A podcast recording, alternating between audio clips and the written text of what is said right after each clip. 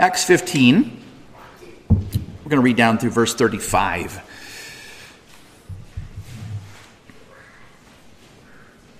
But some men came down from Judea. They came down because Judea and Jerusalem was higher in elevation, so they, although they're going north, they're going down. So keep that in mind. They were teaching the brothers, quote, "Unless you are circumcised according to the custom of Moses, you cannot be saved."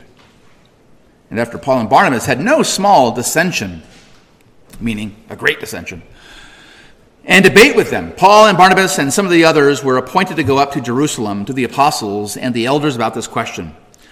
So, being sent on their way by the church, they passed through both Phoenicia and Samaria, describing in detail the conversion of the Gentiles, and brought great joy to all the brothers.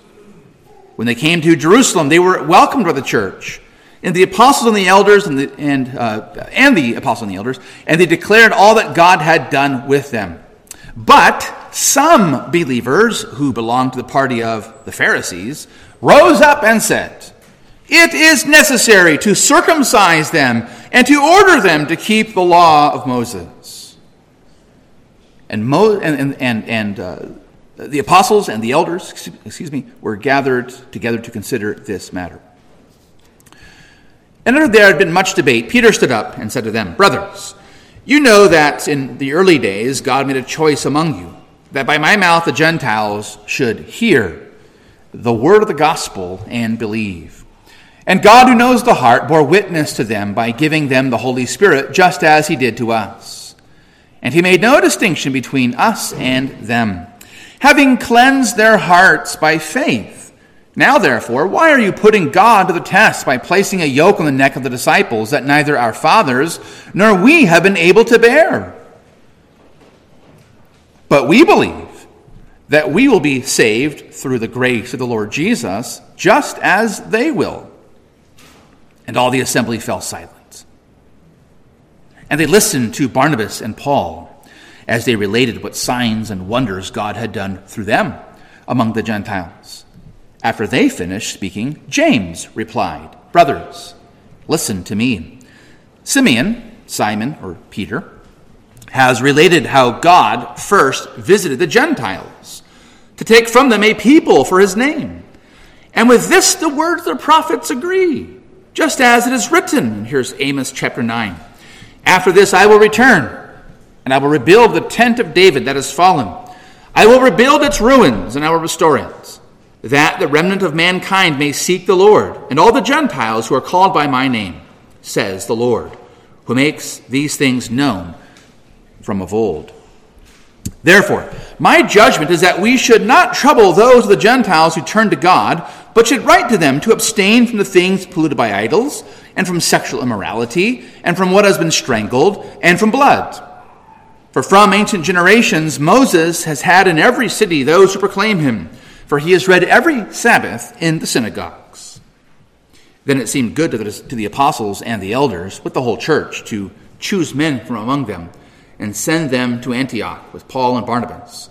They sent Judas, called Barsabbas, meaning son of the Sabbath, and Silas, leading men among the brothers, with the following letter, quote, "The brothers, both the apostles and the elders, to the brothers who are of the Gentiles in Antioch and Syria and Cilicia, greetings. Since we have heard that some persons have gone out from us and troubled you with words unsettling your minds, although we gave them no instructions, it has seemed good to us, having come to one accord, to choose men and send them to you with our beloved Barnabas and Paul, men who have risked their lives for the name of our Lord Jesus Christ. We have therefore sent Judas and Silas, who themselves will tell you the same things by word of mouth. For it has seemed good to the Holy Spirit and to us to lay on you no greater burden than these requirements, that you abstain from what has been sacrificed to idols, and from blood, and from what has been strangled, and from sexual immorality. If you keep yourselves from these, you will do well. Farewell." So when they were sent off, they went down to Antioch, and having gathered the congregation together, they delivered the letter. And when they had read it, they rejoiced because of its encouragement. And Judas and Silas, who were themselves prophets, encouraged and strengthened the brothers with many words. And after they had spent some time, they were sent off in peace by the brothers to those who had sent them. But Paul and Barnabas remained in Antioch, teaching and preaching the word of the Lord, with many others also. And to all these words, God's people say, Amen. Well, we come this morning to chapter 15 of Acts, which if you just thumb a few pages to the right, you'll notice there are 28 chapters. Not that the chapters are equal in length, but we come to chapter 15, which has been described as the turning point in Luke's story. It's the turning point because this is the verbal center of the manuscript of the Book of Acts. It's also the turning point because this is the last time Peter is mentioned in the Book of Acts. The focus now is upon Saul, or Paul, the apostle. As well, the focus no longer is upon Jerusalem. We'll hear of Jerusalem again when Paul goes from there to Rome. But Jerusalem, the church, is no longer at the center of the narrative and the story. The reason why this is a transitional chapter, a turning point, is again what we saw way back when in chapter 1 at verse number 8, where Jesus told his disciples to wait for the power of the Holy Spirit to come upon them so that they would then be witnesses. Recall what we've been seeing throughout, that the Spirit of God comes and he fills us so that we might speak the word with boldness. And that's what Jesus told his first disciples, to wait for the Holy Spirit so that you would go out and be my witnesses in Jerusalem, the capital city, Judea, that Roman province, the southern part of God's ancient kingdom, Samaria, that borderland, that place of the what they call the half-breeds, and to the ends of the earth. Jerusalem, Judea, Samaria, and to the ends of the earth. With chapter 15, then, the focus is now the gospel is going to all the world. And God's kingdom, as it is expanding its wall and its boundary and its border, is now including within that kingdom peoples from all tribes and tongues and languages and nations. And so chapter 15 is very pivotal in our story. It's also a pivotal story, as you see here, because it's the first big theological controversy that the Christian church had to face. Now, you might think that the church, if you could go to any era of the church, if you could go back in time to any place where you would find the church in its purity, you would find the church in its golden age, if you would find the church without all the drama, all the sin, all the mistakes, all the problems that you and I face and that we see in the church today, no doubt you would say, well, I would go back to the church of the apostles. And many of us have come out of church traditions where from time to time, we would always hear that tried and true phrase, brothers and sisters, we've got to get back to the age of the apostles. And if we would just get back to the age of the apostles, all would be well. You know what I'm saying, right? What's the problem with that? It's a bunch of sinners, right? It's a bunch of sinners. Now, we know where Brother John Calvin would go. He would go back to the age of John Calvin. He would take his little cat, Calvin, and transform himself back into that great golden city of Geneva. But the rest of us would probably say, I would go farther back. I would go all the way back to the age of the apostles. And let me just pop the bubble, burst your bubble this morning. There is no golden age of the church on earth. This is the apostolic church. The apostles are there at that Jerusalem gathering, that Jerusalem council. The elders, the apostles, the church, and here you have Antioch and Jerusalem, two of the of the five ancient key cities of the church, and they're here because of theological controversy. They're here because of heresy.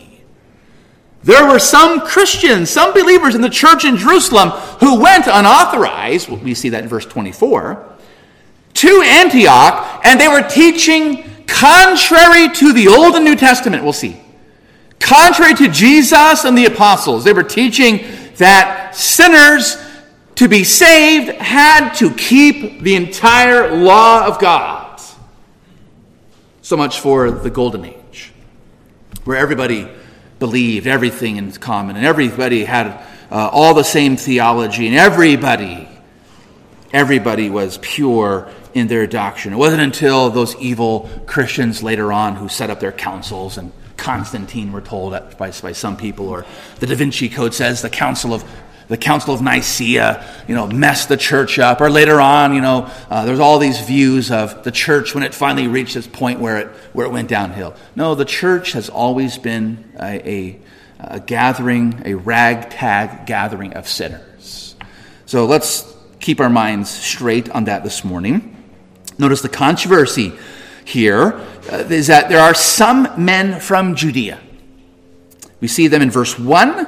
And again, you see them in verse 5. So they come to Antioch, and then when the Antioch delegation goes to Jerusalem, they again are there. Some believers, some men from Judea who belong to the party of the Pharisees. So these were Christians. These are Jewish brothers who had belonged to that Pharisaical party. And they believed that Jesus was the Jews, the Messiah of Israel. But yet they still belonged to that very strict party of the Pharisees. The strict of the strict. The most scrupulous of the ancient Israelites. So they believed, but yet they still had all that baggage with them. And they were saying here that you have to be circumcised according to the custom of Moses, or else you cannot be saved.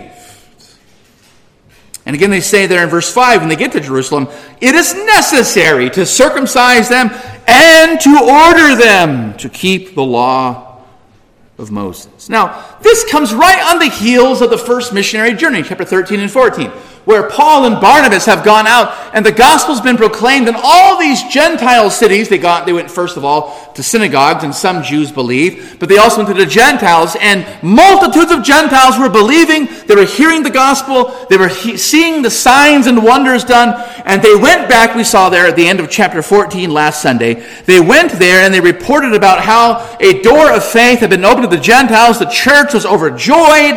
The church, we might say, was on fire for the gospel. And then there are these here who come and they pour a bucket of cold, icy water on that fire. And we might say that the church always is going to have those who do these kinds of things. That when the church should have on itself that garment of praise, as the prophet said, there are always going to be some amongst us who are going to have a spirit of heaviness.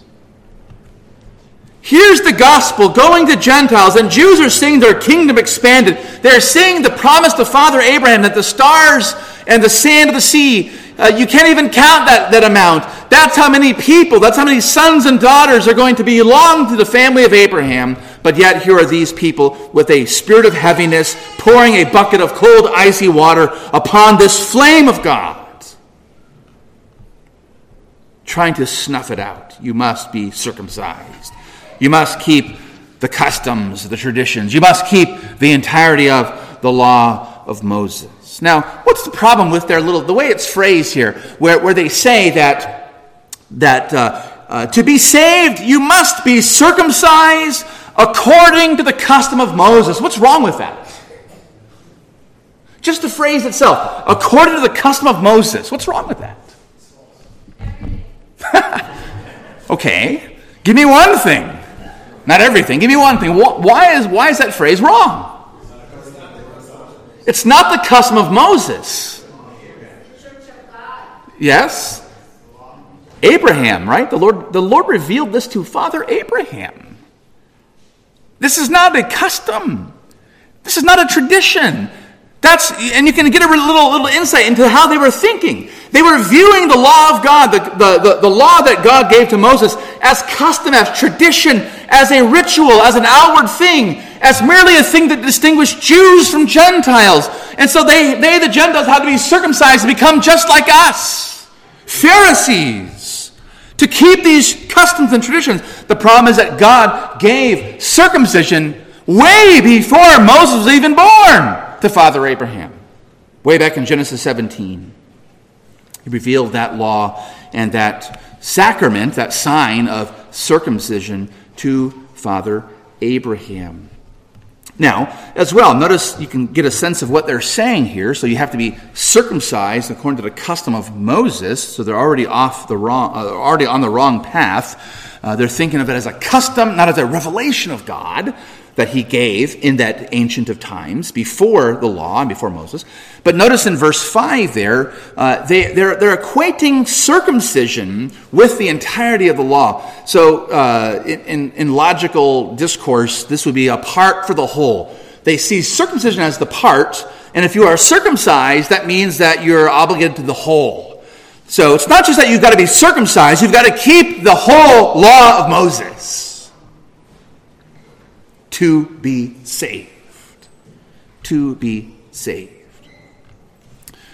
Again, the problem was that they viewed God giving his law through Moses on Mount Sinai down to the Israelites for generation upon generation. They were viewing that law, which God calls his covenant, they were viewing that covenant as a covenant of works. They were saying that the law of God was the way by which you earn salvation.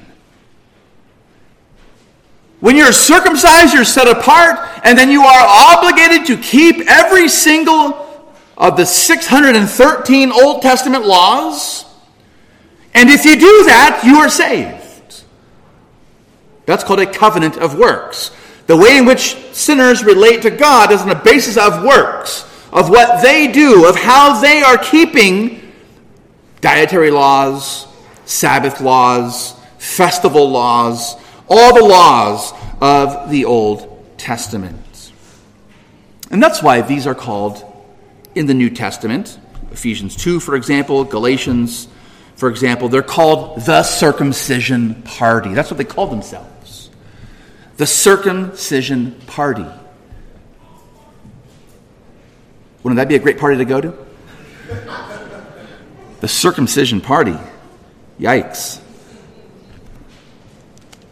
Let me just mention, let's go back to two texts quickly before we move on, because it's important to see what the controversy was here. So again, Jewish believers are saying that Gentiles need to be circumcised and obey the law of God in order to be saved. So if you go back to Galatians quickly, Galatians chapter 2 and 3, I'm just going to quickly highlight a couple of verses here for you to think about and read later. We're not sure exactly when this happened, but you see there in verse 11, or your heading might see something like Paul opposes Peter. There was a time where Paul and Peter had this controversy because Peter, who had gone to Cornelius' household and preached the gospel to a Gentile, and the Holy Spirit came to Cornelius just like it did to Peter, he also was refusing to eat with Gentiles. And so Paul saw that as an affront, and he saw that as an offense because it was a practical denial of the gospel, the good news.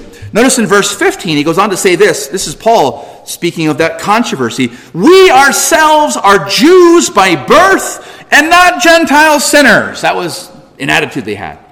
Yet we know that a person is not justified by works of the law, but through faith in Jesus Christ. So we also have believed in Christ Jesus in order to be justified by faith in Christ and not by works of the law. Because by works of the law, no one will be justified.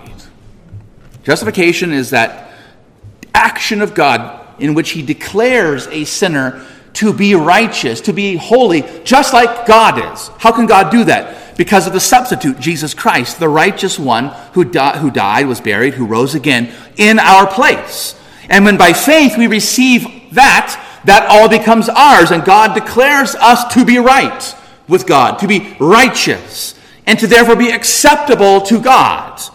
And so it's through faith in Christ that God declares us to be righteous, not by our works. And that's why we sing in our hymns, about coming to God with nothing, coming to God with empty, open hands. Nothing in my hand I bring, simply to thy cross I cling. Right? We bring nothing to God. We only receive what God gives. That's justification. And so you see that here. Now, just skip down to chapter 3. There's a huge argument here, but I'm going to just dive into a couple of verses. Notice verse 7. Verse 6. So he's asking the Galatian Christians, and they're the ones that he's just gone to in chapters 13 and 14.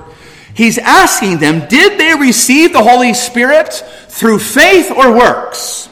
Through faith or works? And then he reminds them of Father Abraham, verse 6, just as, right? Because he says, you received it not by works of the law, but by the hearing of faith. Just as Abraham believed God, and it was counted to him as righteousness. So do you know about how many years Abraham lived before Moses lived? About how many years? Just in general terms. About 500 years. About 500 years. So Abraham about 500 years before Moses, right? Abraham believed God, and God credited that to him as righteousness. 500 years before God gave the Ten Commandments and all the other commandments, the law of God. Okay, that's Paul's point here. Father Abraham believed, not because of his works, but because of his faith in the Savior, in the Lord, our Lord Jesus Christ. And then he says, going on then, skipping down to like verse number, oh goodness, I should have written it down. Actually, let's skip to Romans. That's what it was. Romans 3, I want to look at quickly. Romans 3. In Romans 3, Paul's dealing with a very similar thing. And he says, no one's righteous, of course. No, not one, et cetera, et cetera. And then he tells us that famous verse 23, for all have sinned and fall short of the glory of God. Everyone, Jew and Gentile, right? No distinction. All have sinned, fall short of the glory of God. Then notice verse 24. But are justified by his grace as a gift through the redemption that is in Christ Jesus. Right? So Christ, all his work for us, the redemption. That's the gift of God to sinners that justifies us. Whom God put forward as a propitiation by his blood to be received by what? Faith. By faith. Now, if you skip down to chapter 4, just, again, a couple of quick verses here. It's always a quick couple of verses, but just a couple of quick verses. What does the Scripture say? He says, verse 3. What does the Scripture say? Verse 2. If Abraham was justified by works, he has something to boast about, but not before God. For what does the Scripture say? Abraham believed God. This is Genesis chapter 15. And it was counted to him as righteousness. And then he makes this application to you and to me. Verse 4. Now to the one who works. So you want to come to God on the basis of your works? Okay, here's what happens. Now to the one who works, his wages, what you get in return for your works, are not counted as a gift, but as his due. And what do you think your due is? What do you think God owes you? Death, right? All have sinned and fall short of the glory of God. The wage of sin is death. So you want to come to God on the basis of your works? You want to bring to God not an empty hand, but a hand full of your glowing works. You exchange that for what's your due. What do you get? You get death. That's what you get. Verse 5, though. But to the one who does not work, but believes in him who justifies the ungodly, his faith is counted as righteousness. Verse 9, is this blessing then only for the circumcised, the Jews, or Gentile converts, or also for the uncircumcised, the Gentiles? For we say, verse 9, the second part, for we say that faith was counted to Abraham as righteousness. How then was it counted to him? Was it before or after he had been circumcised? So chapter 12, God calls Abraham out. 15, Abraham believes and God justifies him. When is Abraham circumcised? What chapter? Chapter 17. And you got to remember this stuff. Last a whole year ago, right? You should know all the nitty-gritty details. Genesis 15 happened when Abraham was 75 years old. When was he circumcised? 99 years old, right? So it's like 20 whatever plus years. He believes, and then he is circumcised. So again, how was it counted to him as righteousness? Before or after he had been circumcised? It was not after, but before he was circumcised, and so forth. That's the issue here.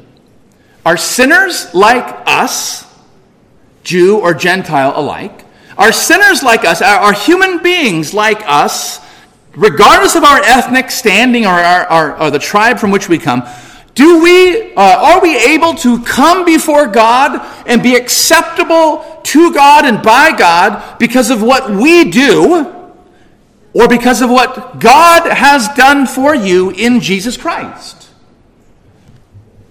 How are you righteous? How are you righteous, brothers and sisters? By faith in Christ. By faith in Christ.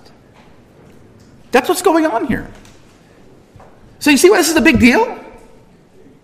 The gospel's just gone to these Gentiles. They've believed. And God has sent the Holy Spirit just like he did on the day of Pentecost. And now some were saying, no. They've got to be circumcised and you've got to command them. It's necessary to keep the entirety of the law of God to be saved. It's greater than that they want to follow the Lord as the Messiah. That's cool and all, but no, they've got to become Jews like us and they've got to follow the strict patterns of our tradition. To be saved. There's a huge debate about this, of course. Why wouldn't there be? Verse number 2. But note the response. They are then delegated out. Paul, Barnabas, some others. They're delegated out. And it's interesting, just the way that Luke describes this, when it says that they were sent on their way, the verb that's used there has overtones of financial sending. The church in Antioch supported them. So there's this orderliness of the church in Antioch sending Paul, Barnabas, and some others down to or up to Jerusalem.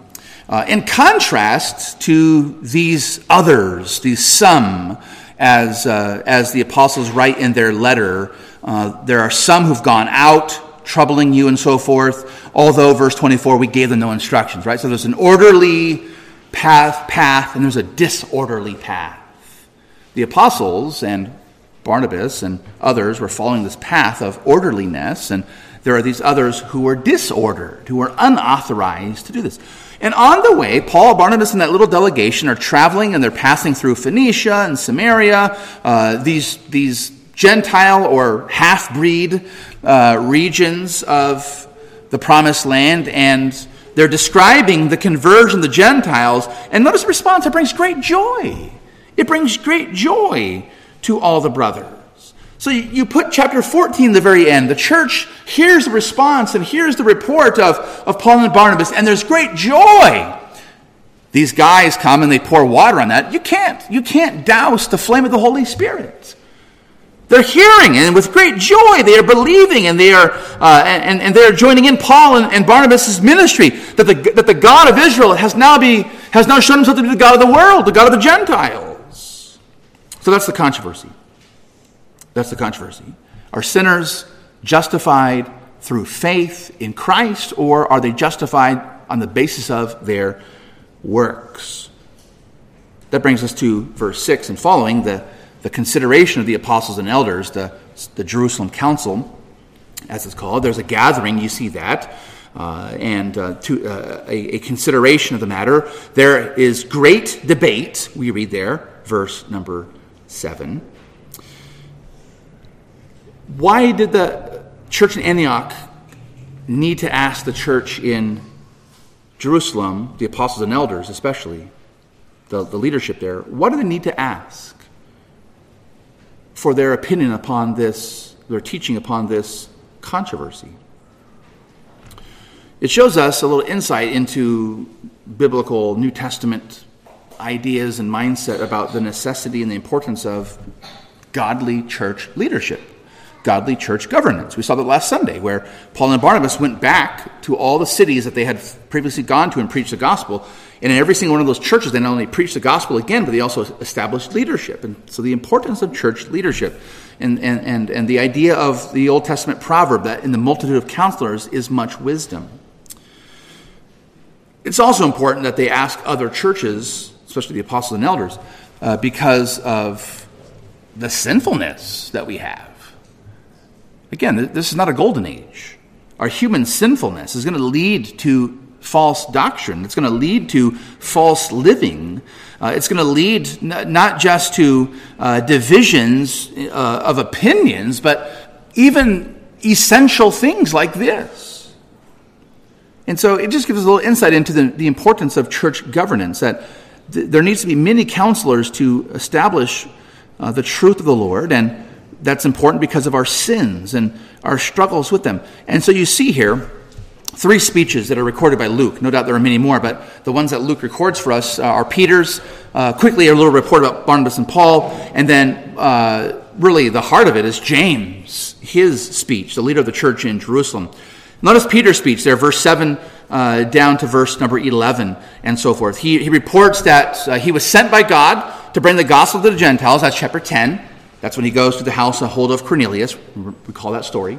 He was in a trance. He saw that great sheet, all these animals, these unkosher animals walking around this great sheet, and God tells him to rise, kill them all, and eat them all, right? And he's like, I've never eaten anything unclean in my entire life. But then he realizes that what God was showing him was not about food per se, but it was about the fact that the Gentiles, the unclean masses of the world, were going to be made clean by the gospel of our Lord Jesus Christ. At the same time he's having that vision, Cornelius is praying, and he is told by God to send a servant to go find this Peter on a housetop in the city of Joppa. And they send for him and bring him, and that's all she wrote. We know the story.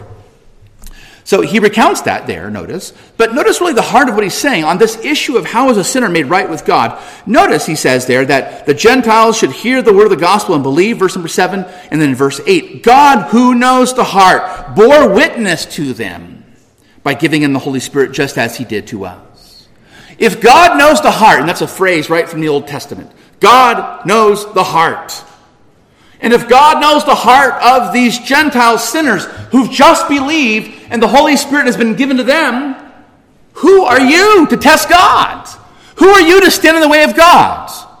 God knows their heart. What is an outward circumcision going to do for them if God's already justified them? God knows the heart. Right? Remember, they're thinking of custom, right? The custom of Moses. They're thinking just complete outward rites and outward ceremonies and cultural distinctions between Jews and Gentiles. No, God knows the heart. God knows the heart. And it's God who bore witness. God's already done the work.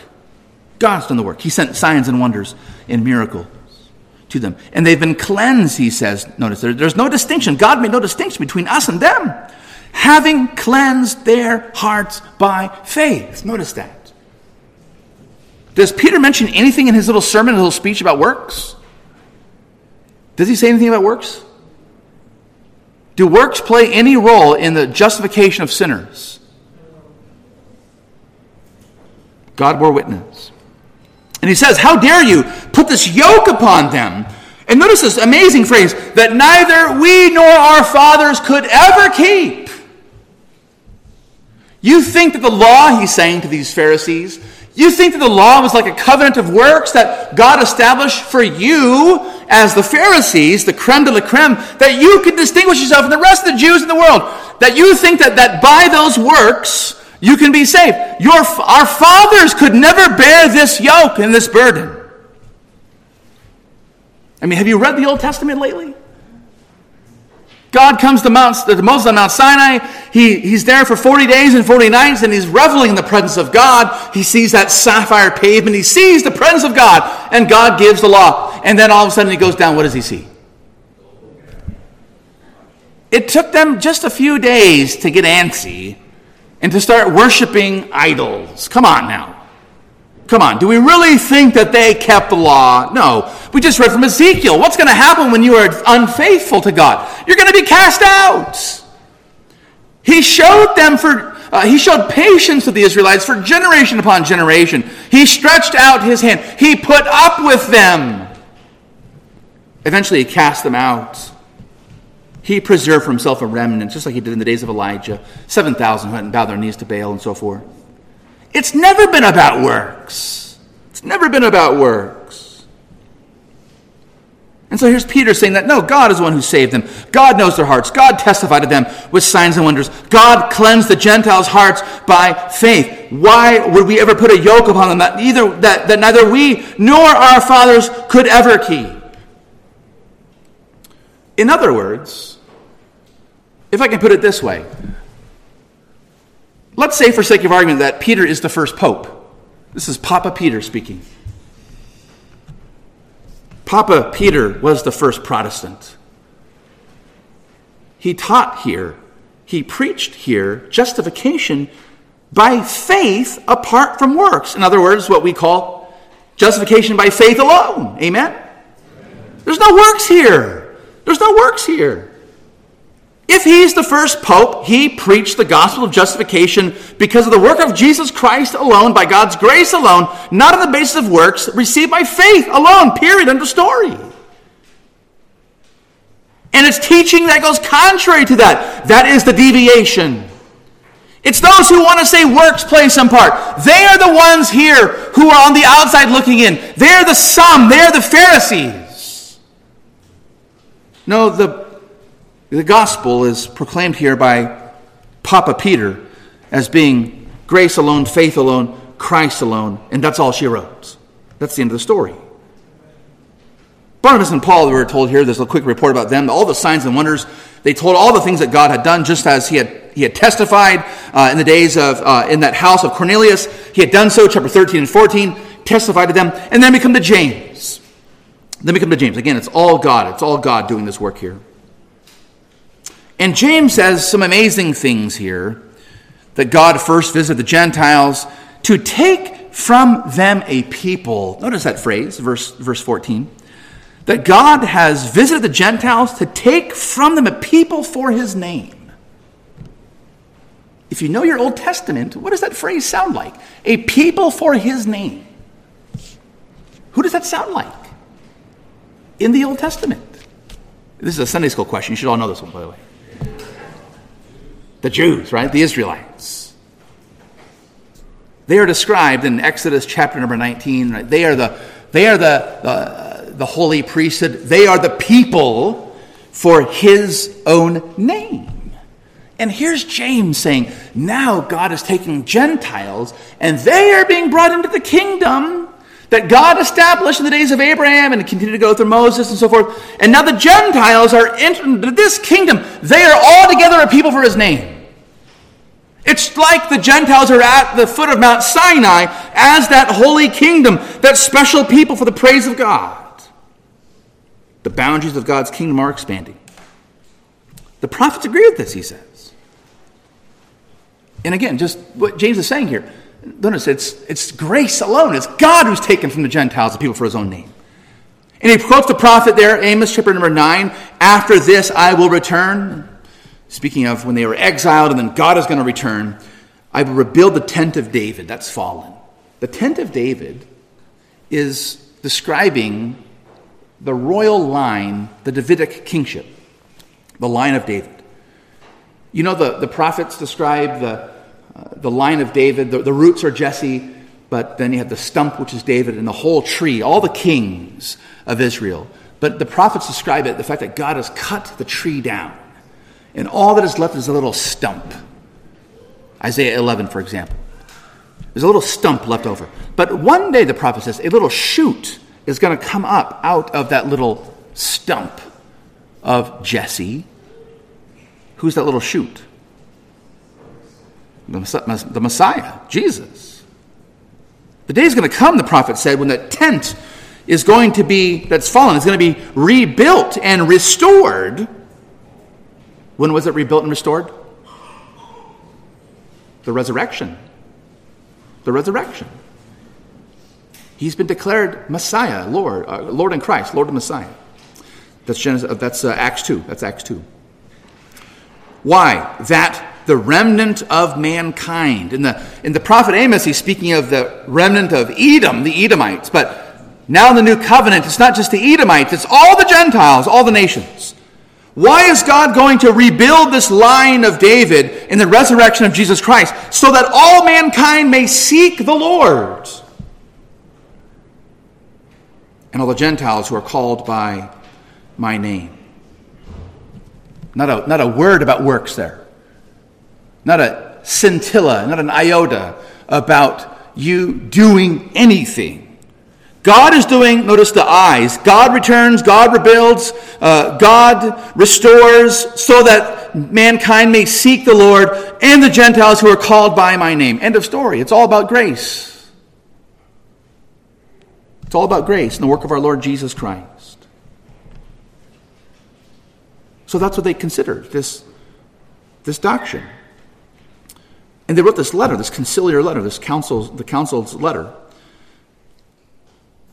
And just again to mention there, verse 24, they're in this letter, they want to tell the church in Antioch, you know, you've been troubled by these men's teaching that come in amongst you, and this still happens. Okay, this still happens. We've had many people come, not just here, but in all churches across times and places, but here too, this happens. People can come in and trouble us, to unsettle minds. We gave them no instructions, the apostles and elders said. No instructions on this. So they want to diffuse the situation as if this came from the apostolic church. No. And notice what they wrote, as James records there, Luke records James saying, verse 19 and following, his advice to the apostles and elders, and then that gets written down in a letter, and then they send not just Barnabas and Paul, but they also send from Jerusalem Judas and Judas called Barsabbas and Silas, who are very leading men among the brothers.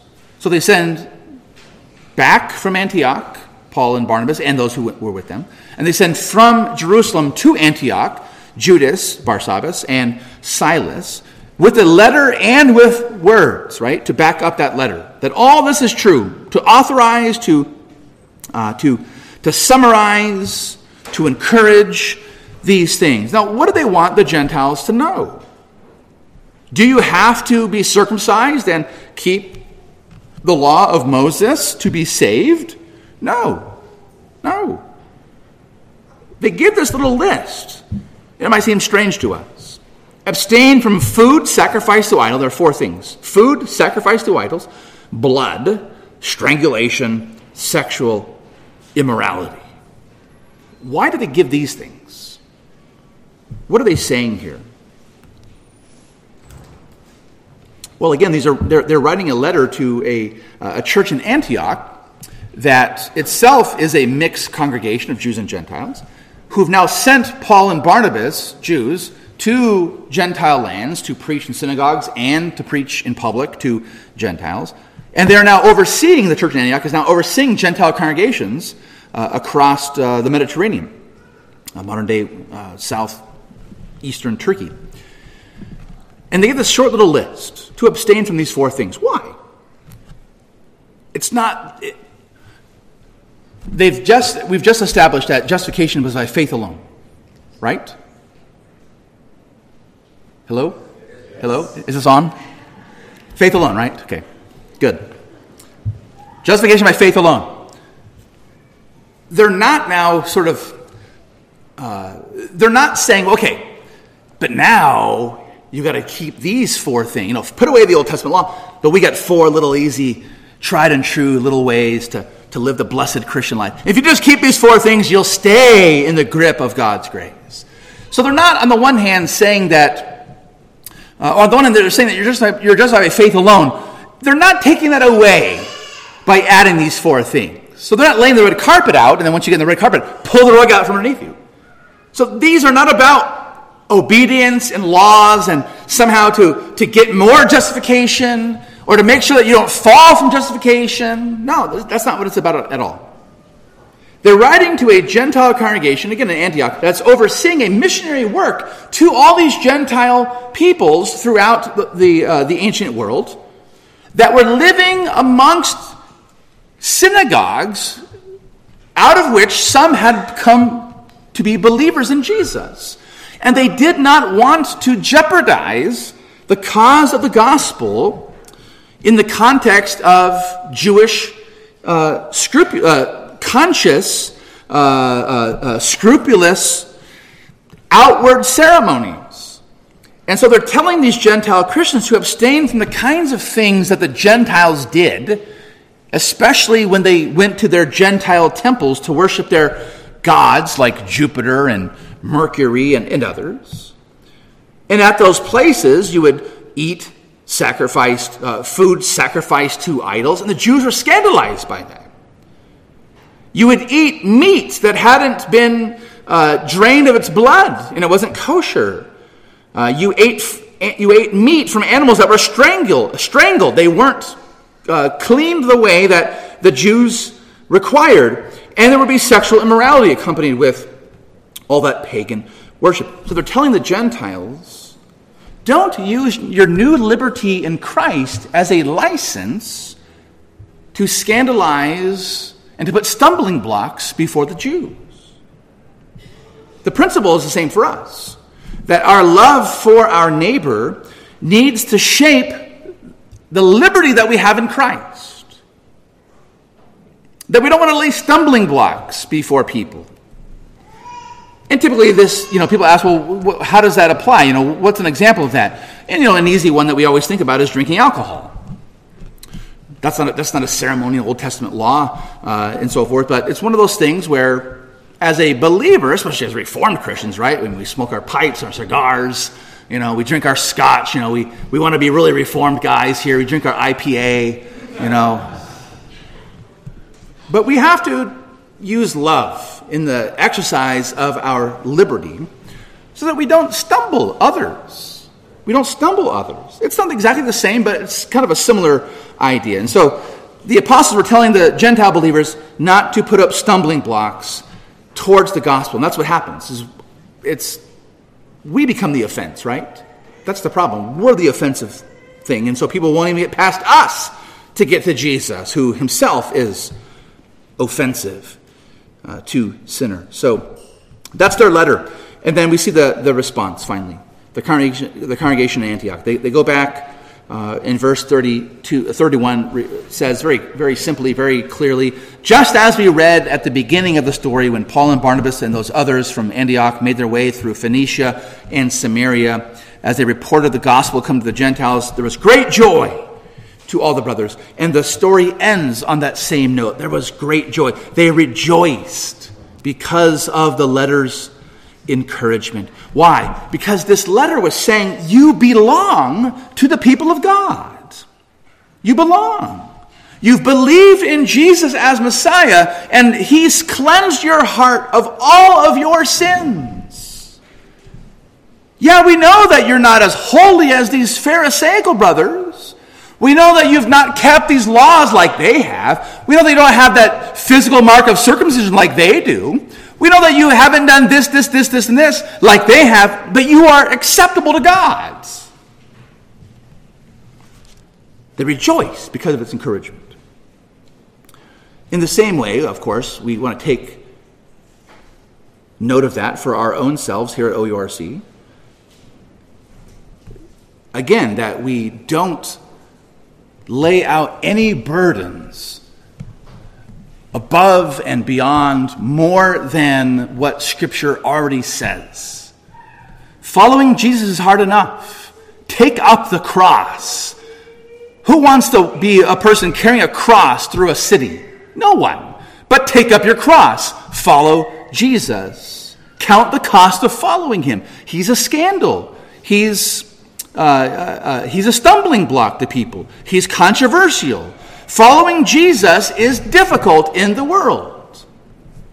Don't make it harder. Well, you have to wear a suit and tie to be reformed. To belong to this church, you got to have them Psalms memorized. And whatever it might be, have you asked John Calvin into your heart lately? We have all kinds of little petty things. Sometimes they're funny, but we don't want to add anything above and beyond what Scripture requires, which is to take up our cross and follow Christ, to forsake ourselves and to embrace Christ. When we do that, he cleanses our hearts by faith. And that's what makes us acceptable to God. And that's why we are a part of the people of God. And a sinner comes in and says, what must I do to be saved? Believe in Jesus, and you'll be saved. So they rejoiced because that letter encouraged them in that kind of a way. And then they, the Jerusalem delegation, Silas and Judas Barsabbas, they encouraged and strengthened the brothers with many words. We saw this earlier in chapter 14, the same idea. And the Antioch teachers, Paul and Barnabas, they remained, notice, teaching and preaching the word of the Lord. So they just pick up where they left off at the end of chapter number 14. They continue teaching the word. One of the big takeaways up to this point, I mentioned at the beginning, this is a turning point in the book of Acts. So up to this point, 15 chapters. I hope you've seen this one big, there's a lot of things to see, but this one big thing so far. This one big thing, we'll see it again, but this one big thing so far. One of the takeaways of Acts 1 through 15 is this. The unity of the Word and the Spirit together. To be filled with the Spirit, we've seen, is to be filled with the Word of God. And to be filled as a believer and as a church family, to be filled with the Word of God is to be a Spirit-filled church. And we saw last Sunday, the purpose, the last couple of Sundays actually, the purpose for asking God to fill us with His Holy Spirit is what? When Paul was filled with the Holy Spirit, what did he do? He spoke the Word of God boldly. As we read these chapters, and I pray and trust, maybe you go back and read them all as much as you can in one sitting, notice the unity of the Word and Spirit. They go together. They go together. To have one is to have the other. To have the other is to have the one. And so as a church family, as we pray that the Lord would fill us with His Holy Spirit continually, as He's already done once and for all, as we come to Christ, and He's baptized us in His Holy Spirit, we pray that He would enable us by that Spirit to speak the word of the Lord, the word of the Spirit, and that people's ears would be open, their hearts would be soft, their minds would be prepared, and their lives would be ready to hear that gospel and to submit their lives to Jesus Christ. Amen. Let's pray. Our great God, our merciful God, we thank You for the Word, and we thank You for these chapters so far, and we look forward to what's coming. We ask, Lord, that You would continually stoke that flame of the Spirit of God amongst us as we read Your words, and we seek to understand them rightly and to apply them to our lives. And we ask for Your Spirit to fill us, Lord, to fill us so that we might speak the word with boldness. And so give us, Lord, we pray, success in answering objections, in answering questions, in answering all the objectionable things about what it means to be a Christian. And give us success by Your Holy Spirit, Lord, in the lives of others to come and to genuinely believe in Jesus. We pray that You would use us this week, empowered, Lord, by Your Word and Spirit, to bring the good news that sinners are saved by Jesus Christ's grace, received by faith alone, apart from any works that a person can even imagine doing. That was so true of us.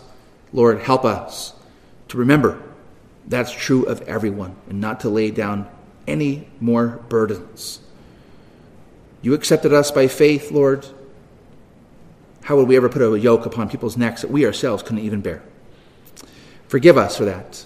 Empower us, we pray. And now as we come to the Lord's table, refresh us to all this. We ask it in Jesus' name, and all of God's people say, Amen.